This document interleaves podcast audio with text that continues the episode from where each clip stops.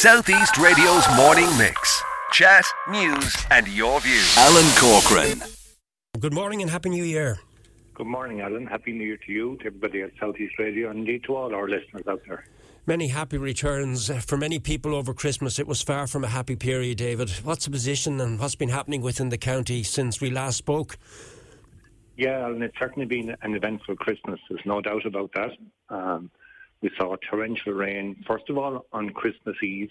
And while Christmas Eve rain didn't cause that much flooding and certainly didn't flood properties, what came then on Christmas Day really put the tin hat on it, Alan. Um, unprecedented levels of rainfall, no question about that. About 90 mils in some places, 90 mils of rain. That's about three and a half inches, and that's kind of unheard of, to be frank with you. I don't think there's any ground out there could withstand that type of downpour.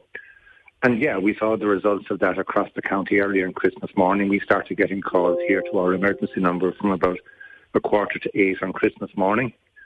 And between Christmas morning and the next few days, I think we got something like 650 calls, Alan, into our emergency line. So that will give you some indication of the level of disruption across the county.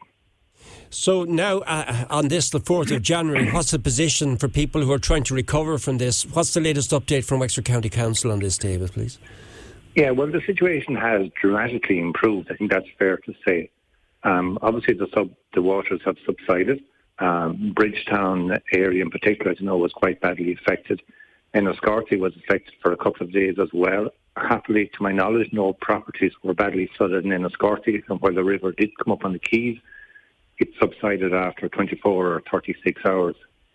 The council have been out there since Christmas Day. I think we've had about 100 staff on the ground, Alan, right throughout the Christmas period, doing our best to help people who found themselves in a really difficult and upsetting situation across those days.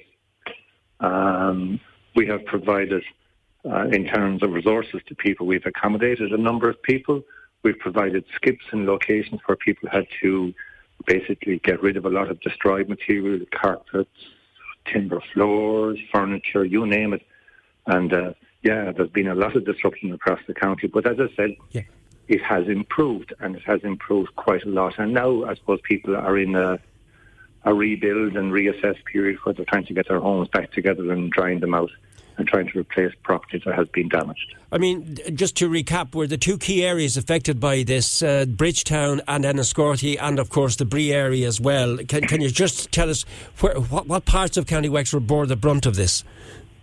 Well, to be honest, a lot of the county um, was badly flooded with incidents right from Gorey down to Kilmore and further south again.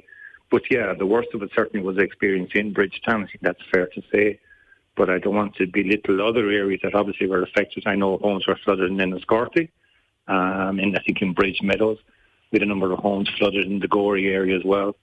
And I think it's a total of seven bridges, Alan, have been badly damaged, uh, a number of them completely destroyed. And yeah, in my own parish here in Bree, two bridges, one at Wilton, one at Kilcarbery, completely, absolutely damaged, will take, I would have thought, maybe a number of months, Alan, to replace hmm. because the civil engineering work alone is going to take some time to carry out. These are significant structures. They've standing, they've been standing there for perhaps 150, 200 years, and uh, it's just amazing what the power of water can do in a short space of time. And could any of this have been prevented? No, no. Hmm. Short answer, Alan, absolutely not. Hmm. I don't believe it could at all. Um, like I said at the beginning of this interview, three and a half inches of rain in less than 24 hours. There's no ground in the world, perhaps with the exception of the Sahara, could absorb that kind of water. Right. So straight into the rivers, and the rivers rose. Um, and that's certainly what happened here with the Boro. It happened with Slaney and Enniscorthy. It happened with the canal in Bridgetown, which is, as you know, a tidal area as well. So it was a combination of factors, really. And it is regrettable. And obviously, we'd like to see our flood schemes, Alan, um, come to fruition much sooner and that will help. But right now, right. we have to manage what happened, and we did, I think, with the support of the public, who, Alan, can I say, have been really, really understanding and patient and uh, tolerant. It must have been very, very difficult time for everybody. Okay. But uh, I have to say that everybody put their shoulder to the wheel, and Alan, not a scratch on anybody, and that's a really important point to make. Our fire service guys, our own road crew, everybody was out. The intention was to save lives but to protect people, property second, people first. And that's exactly what happened over those five days. Just an update on the cold weather warning. What's the position with this? Yeah, we certainly are expecting some cold weather, and even now today, you'd notice the bite in the air after the very mild few days that we've had. But the council has a cold weather initiative, as they call it, for, for which is out there to protect housing people and people who may be sleeping rough, Alan, as people would describe it. So there is, uh, there are facilities there to help people and to protect them, to make sure they're safe, and to offer them temporary accommodation throughout that period of time. Um, it is regrettable, Alan, that some people don't want to avail of shelter during this time, and that can be difficult.